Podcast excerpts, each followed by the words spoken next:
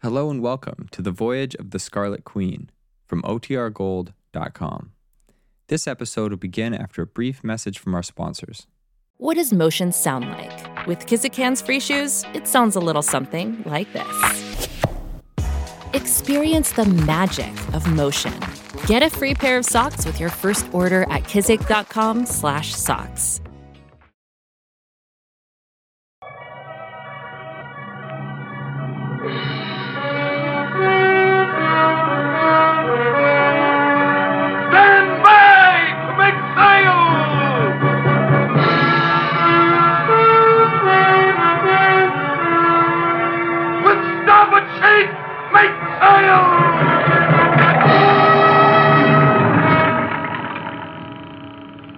Log entry The ketch Scarlet Queen. Position 3 degrees 7 minutes north, 104 degrees 2 minutes east. Wind brisk, sky fair. Remarks Departed Singapore after altercation with Deputy Public Prosecutor. Reason for incident Shore leave and the unhappy wife.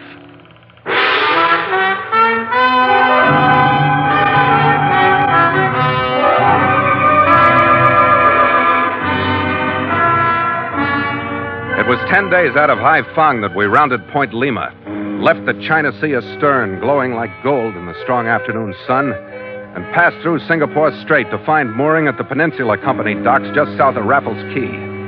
My chief mate Gallagher and I left the ship as soon as she was secure and hailed a cab. Hotel Metropole, Charlie.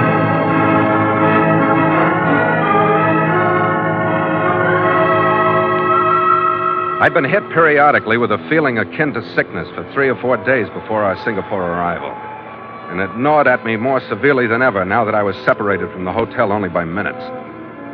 Part relief, part apprehension, part disbelief that I was actually here and almost face to face with Kuji Kang, the man who'd drawn me all the way from San Francisco, was ready to send me farther into I didn't know what on the voyage of the Scarlet Queen.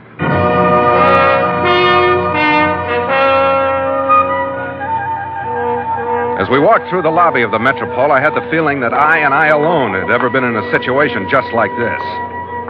I wondered if I looked as conspicuous as I felt, and whether the little British desk clerk caught the shake in my voice as I told him to phone Kang's room. I wondered if he was smiling at the strain even I could feel in the way I looked at him as he came back from the switchboard. The Honorable Kuji Kang is in, and he will see you. After everything, after sweating and bleeding for over 13,000 miles, and after fighting and killing, after giving up and starting it all over again. That's how I was notified of my final success. As if I dropped in from the next hotel. The Honorable Kuji Kang is in, and he will see you.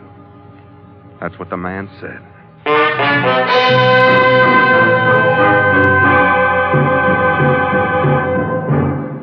And so Mutual continues The Voyage of the Scarlet Queen, written by Gil Doud and Bob Tallman, and starring Elliott Lewis.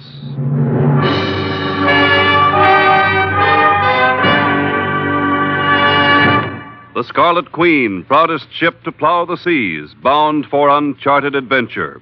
Every week a complete entry in the log, and every week a league further in the strange voyage of the Scarlet Queen.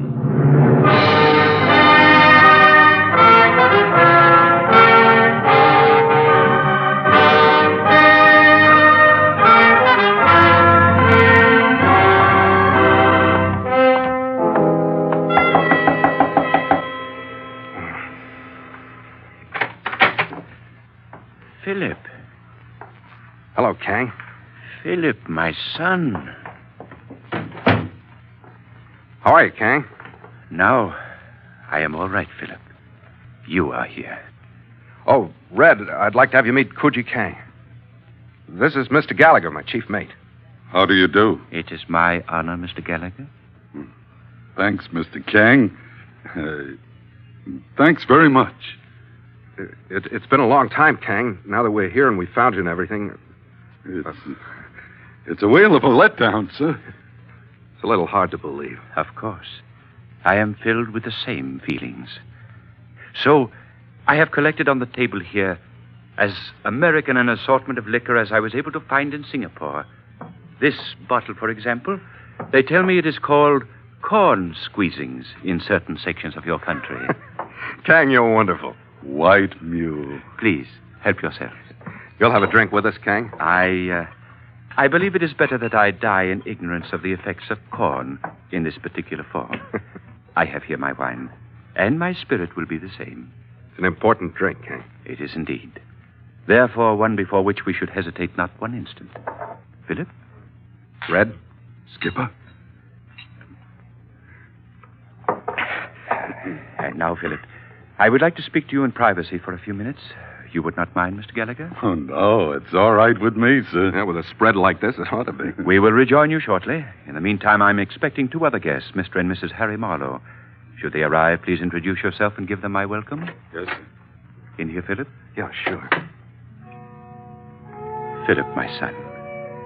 The pride I feel for you fills my heart, and it must overflow. Thank you, Kang. Although you must have felt from time to time that my hand gave you little but negligence, please know that from the beginning of the voyage of the Scarlet Queen in San Francisco, I have been aware of your constant courage, the difficulties that faced you, your progress. My daughter herself at least partially described to you the value of the treasure after which you have been sailing, and which has been the basis for all the attacks upon you. That's right, sir. Constantino has not yet, and I fear will not until the last moment, halt his efforts to gain the treasure for himself. His goal is personal profit. Mine, I say simply, is to recover the treasure for my country to which it is of untold value.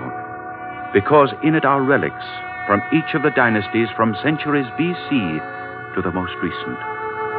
As you have been told, there are two ivory tablets from the first or yin. As he talked, I felt myself filling with the same sense of urgency that had taken me when I originally signed with him in Shanghai almost There two years before. jewels From the course of Xiao and Qin.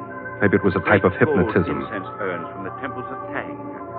Maybe it was that through his great personality, the magic of China's past actually reached through and held me. Which is now an area covered by the Whatever it was, I knew again as I'd known before that it was something more than my signature on a Chinese contract that kept me sailing under his The charter. valley of the Wei may be followed. Maybe Jason felt the same kind of pull in his search for the Golden Fleece. Maybe Sir Galahad after the Holy Grail. objective proof to the I would have believed anything, myth or fairy tale. Qi Lu, Qiu Qun Chan. But when my mind dropped back into reality, it dropped suddenly and it stayed there. So you see, Philip, my son, in the face of such value, we must maintain utmost caution. To do so, I must ask you to discharge your first officer, Mr. Gallagher. Kang, discharge Gallagher? Remember, my son, he was in the employ of Constantino when he signed on with you in San Francisco. He was under a cloud of suspicion in Honolulu and Kobe. Oh, I know it, Kang, but things have changed. I'd trust that guy with my life. I've done it. Could it not be, my son, that he would do his utmost to save your life until the treasure was placed aboard your Scarlet Queen? We'll talk about it no longer at this time. I have sent for a man in whom I have the greatest faith, Harry Marlowe. He is an unmatched navigator. He knows the Celebes Sea as he knows his own body.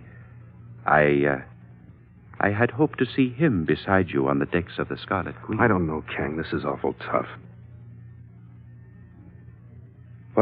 She's still your ship. We will talk no longer about it. You will meet him now, at any rate. I uh, have but a word of fatherly warning. His wife, Jean. Huh? Poor Marlowe's excellence is based upon the niceties of celestial navigation, I fear, and not upon the niceties of the so called celestial bliss demanded by a woman like Jean. She is, in short, a huntress. Shall we go? I knew what he meant when we saw them. Harry Marlowe was the porky type. He forced his clothes at the points of constriction oozing out over his belt and his collar. The wife, Jean, was a true night blooming type, her hair blonde, verging on platinum. Her clothes were filled correctly. I saw how easily she herded her husband and the others to one corner of the room, me into another. I've heard so much about you from Kang. I feel as though I know you very well. He warned me against you. Warned you? Yes. He said you're the type that wives leave husbands for. And now I believe him. Just between you and me, Phil. Can you blame me for wanting to? Once in a while? I don't blame anybody for anything. Believe me, you show great promise. But don't you think you'd better move outside the family circle? We could be careful, couldn't we? That's exactly what I am, being gorgeous. I don't want any trouble now. Perhaps I was mistaken in you. I'm a little surprised at myself. But thanks for the compliment, anyway. You're entirely welcome. Schoolboy.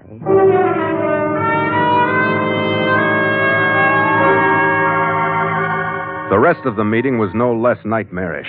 We drank our way through Kang's assortment of liquor, had dinner, and when I got to the point where I was hardly able to look Gallagher or Kang in the eye, we left.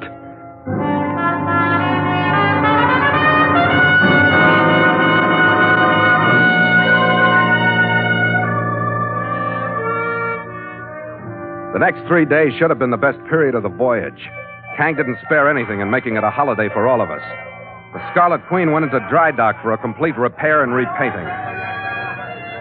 The crew was brought ashore to live and let go with an expense account limited only by the fact that there were only 24 hours a day to spend it in.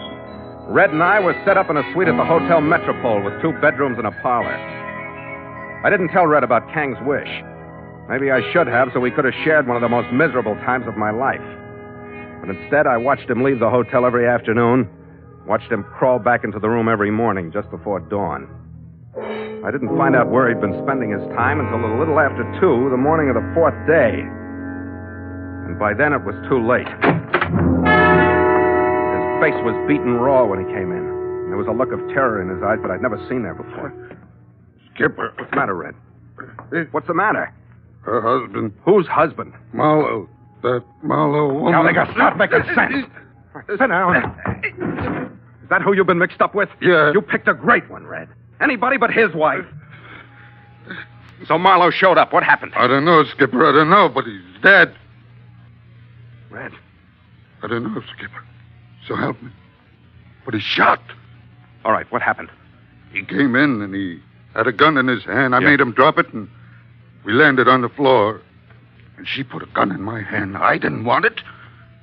He landed one on my face then. I was kind of groggy for a second and then there was the shot. Okay, Red. That's a great story. It's the best I can do, Skipper.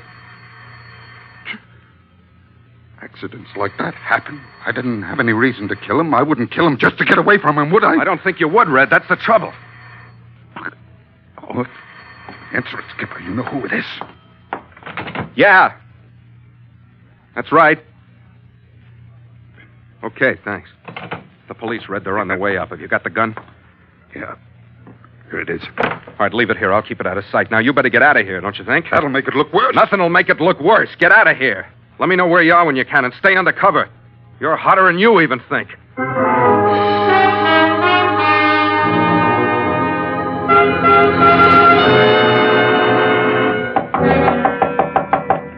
Come on in. Inspector Edwards, Deputy Public Prosecutor's Office. Your name, please? Philip Carney. What's the occasion? What do you want?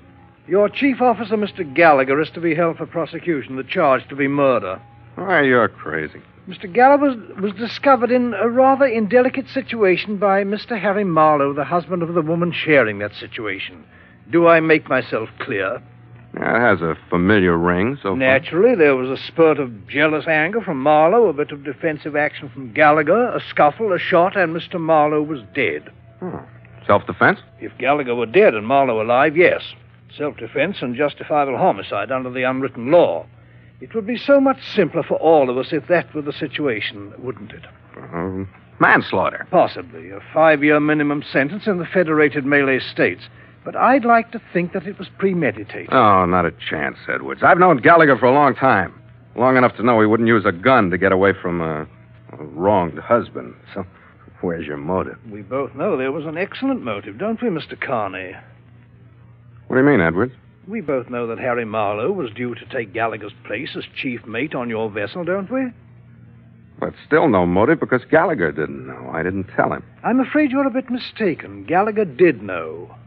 Where did you get that lie? From an entirely impeccable source.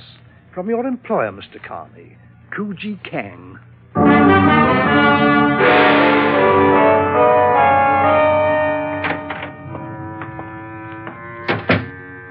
Kang? Kang, you still awake? Yes, Philip. I have been waiting for you. Sit down, my boy. I need some help, Kang. You've heard about everything, I guess. I just want to know one thing. Did you tell Gallagher that Marlowe was going to sail with me? You should be able to answer that yourself, Philip. You didn't, did you? The police told me he knew. I'm afraid he did. I'm afraid Marlowe himself told him. Why? Marlowe came here tonight. He was most incensed. He was convinced that his wife involved herself only to keep him from making the trip with you. She had threatened that if he went, she would transfer her affections to the man whose place he took. He left here to explain her insincerity to Mr. Gallagher. He was going to tell him everything. When did she make that threat, Kang?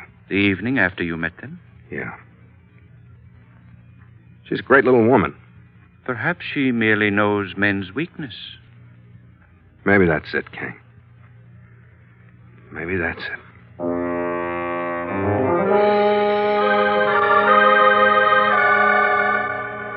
I stayed in the suite the next day waiting for word from Gallagher. It came about 2:30 that afternoon. He was holed up in a room out on Victoria Street in the Chinese section where he thought he'd be safe for a while.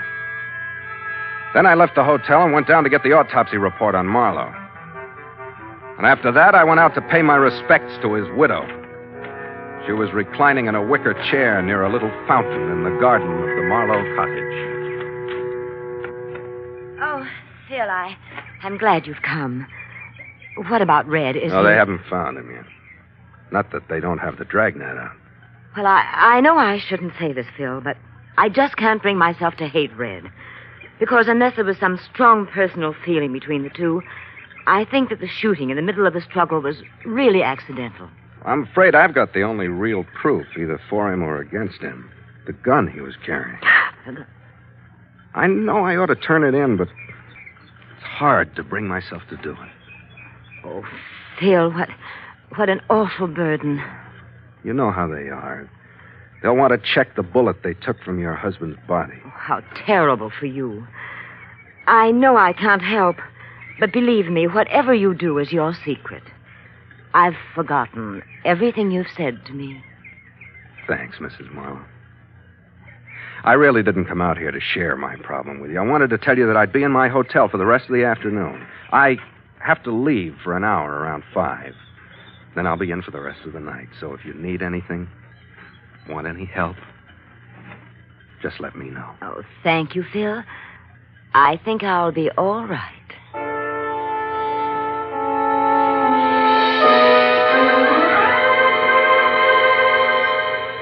When I left her, I had two hours to arrange the biggest gamble of the voyage. The odds were two to one against me.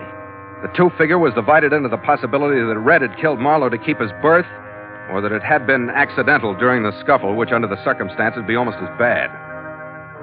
The one against those two was the possibility that Jean had killed Marlowe. And that was based upon the faint, hazy fact that she tried to involve me before she'd gotten her hooks into Red. It was weak, but I've caught 100 pound shark on 50 pound test line. All I could do was try. I grabbed a cab out to Victoria Street and found Red huddled in a ratty room about the size of the Queen's paint locker. What's doing, Skipper? I don't know, Red. Well, nice place you got here. Uh, yeah. And don't think I haven't been kicking myself around it once in a while. I'll give you a hand next time around. Red, tell me one thing. Did you know there was talk of giving Marlowe your berth on the Queen? My berth? What's the matter, Skipper? Why'd you want to give him my berth? Okay. That's all I wanted to hear, Red. What's the matter, Skipper? Haven't I been all right in sure that you berth? have, Red. I didn't want to give him your berth. Now shut up, will you? Drop it. Well, you... Marlowe didn't say anything about it when he, he came in, huh? No. He didn't say anything. How about the woman? Something about too late. It didn't make any difference if he left or not. That's when he rushed me. Yeah. Okay, Red, come on. We're going to gamble. On what? On whether she knocked him off or it was all. Oh. I hope you don't mind, gentlemen. Hello, Edwards. Did you have any reason to lure me here, Carney? No, you can go anytime you want. Then you've become dreadfully careless and an outstandingly simple accessory. You see the gun, gentlemen? We'll leave now. Oh, wait a minute, Edwards. You said you liked premeditated murder instead of manslaughter. Would you be willing to give us an hour and a half? I most certainly would not.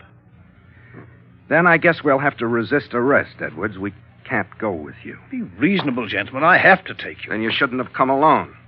There we are, Red. One of us will get you, Edwards. Take your choice. You're my choice, Carney. It wasn't foolhardiness, it was desperation. We had to get out of there. We separated, putting him between us. He started backing toward a wall. I wasted two breaths and glanced at Red. He started to rush and stopped. Edward's eyes swung his way for an instant, and I landed prone in front of him and rolled into him. His shots gouged the floor inches away from me, and Red hit him from behind. Between us, we quieted him down. We shoved a gag in his mouth, trussed him up with our belts. And when we left, there were two of us on the wrong side of the Singapore law.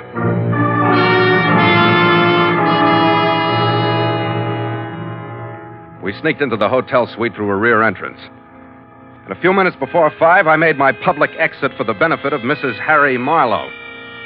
I circled the building and went back to the room by way of the rear door again and settled down to wait for her to pick up the cue I'd given her and sneak into the room to trade the murder weapon for the one Red had left with me. It was a good plan. It was very clever.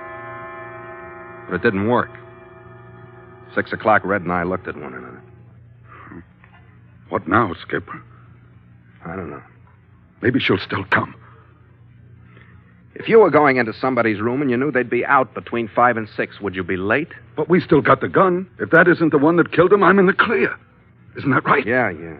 We got the gun. Edwards isn't going to stay lashed up all night. You wait here, Red. I'm going out. Maybe I'll get another brilliant idea.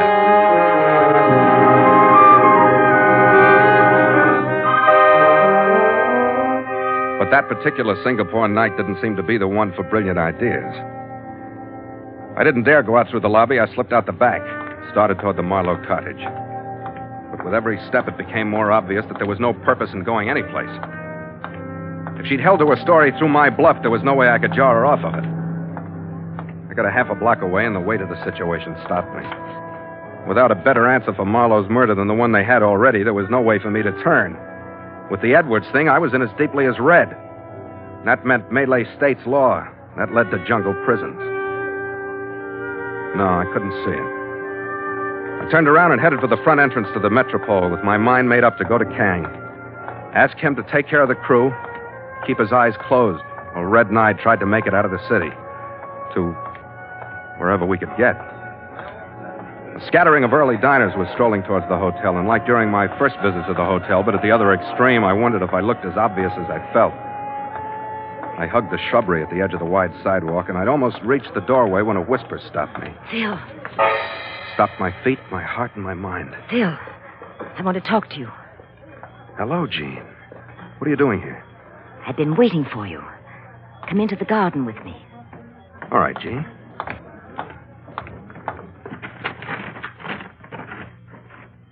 What do you want? You expected me to come to your room, didn't you? Yes, I did. You expected me to bring this gun and leave it there, didn't you? But it was a trap, wasn't it? What do you want, Jean? I came to kill you. Because that stupid Gallagher gave you that gun instead of throwing it away like I told him to. And you're the only one who can prove that he didn't kill Harry Marlowe. You got the autopsy report. You know they took the bullet from his body. And that it won't check with Red's gun. That's right. But it won't do you any good to kill me, Jean. How long have you been here? I've been waiting since five. Then you don't know that Inspector Edwards is at your house now waiting for you. You're you're lying. He isn't there. Give me the gun, Jean. No, you're lying. Gallagher has been cleared. He's down on the ship now. You're lying to keep me from killing you. You're cracking up. Settle No, down. you're lying. Settle down, or I'll take the gun away from you. And then where'll you be? You want me to take you home, Jean? No, no. Edwards, he's there. Take, take me to your room. You can help me out of this. Sure, gorgeous. We can help you out of this. Now drop the gun before I break your arm.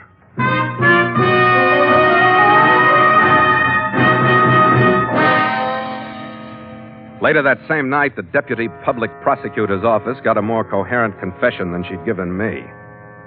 She'd been trying to get rid of her husband for the past two years by every method in or out of the book.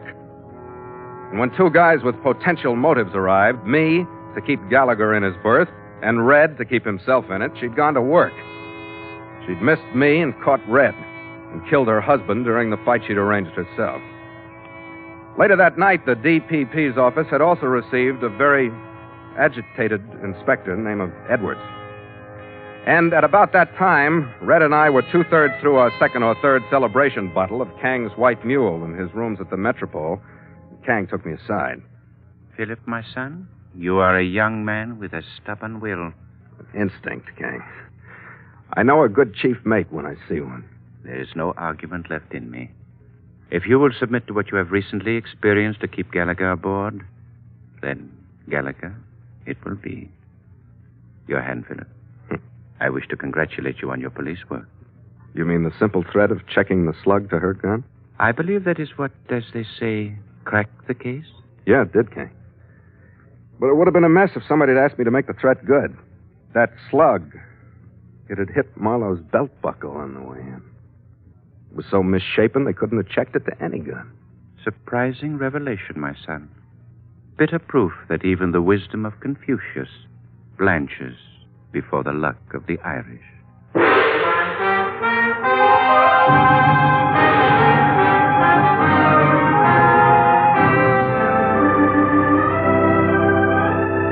By nine the next morning, we'd slipped out through the islands that fill Singapore harbor. And as we headed into Main Strait, we picked up the trades, whistling down toward the equator. Stand by to make sail! The Queen looked like the cover girl on a dollar yachting magazine in her new paint and her new varnish. The new hemp in her running rigging was stiff in the crew's hands. With starboard sheet, make sail! The big expanse of the mainsail crackled into the breeze, and the streak of sunlight on the shining mainmast glistened and moved as the tall spar leaned a little under the wind. To the jib sheets, men! Smartly now!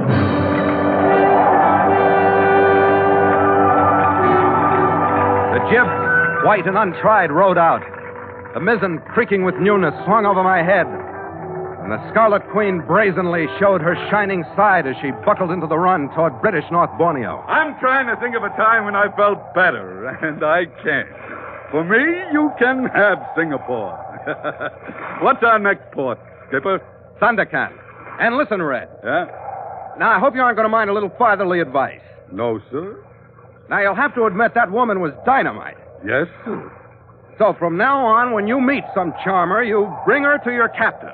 That doesn't sound so good. Well, we'll get references, letters of recommendation, things like that.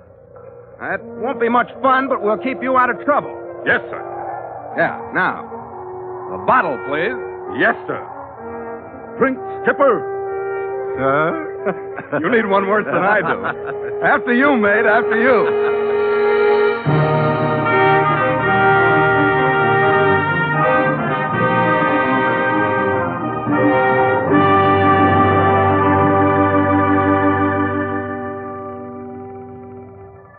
Entry, the ketch Scarlet Queen, 5:30 p.m. Miles traveled from San Francisco, 13,463. Sky fair, wind rising. Mainsail and mizzen reefed. Ship secure for night. Signed, Philip Carney, Master.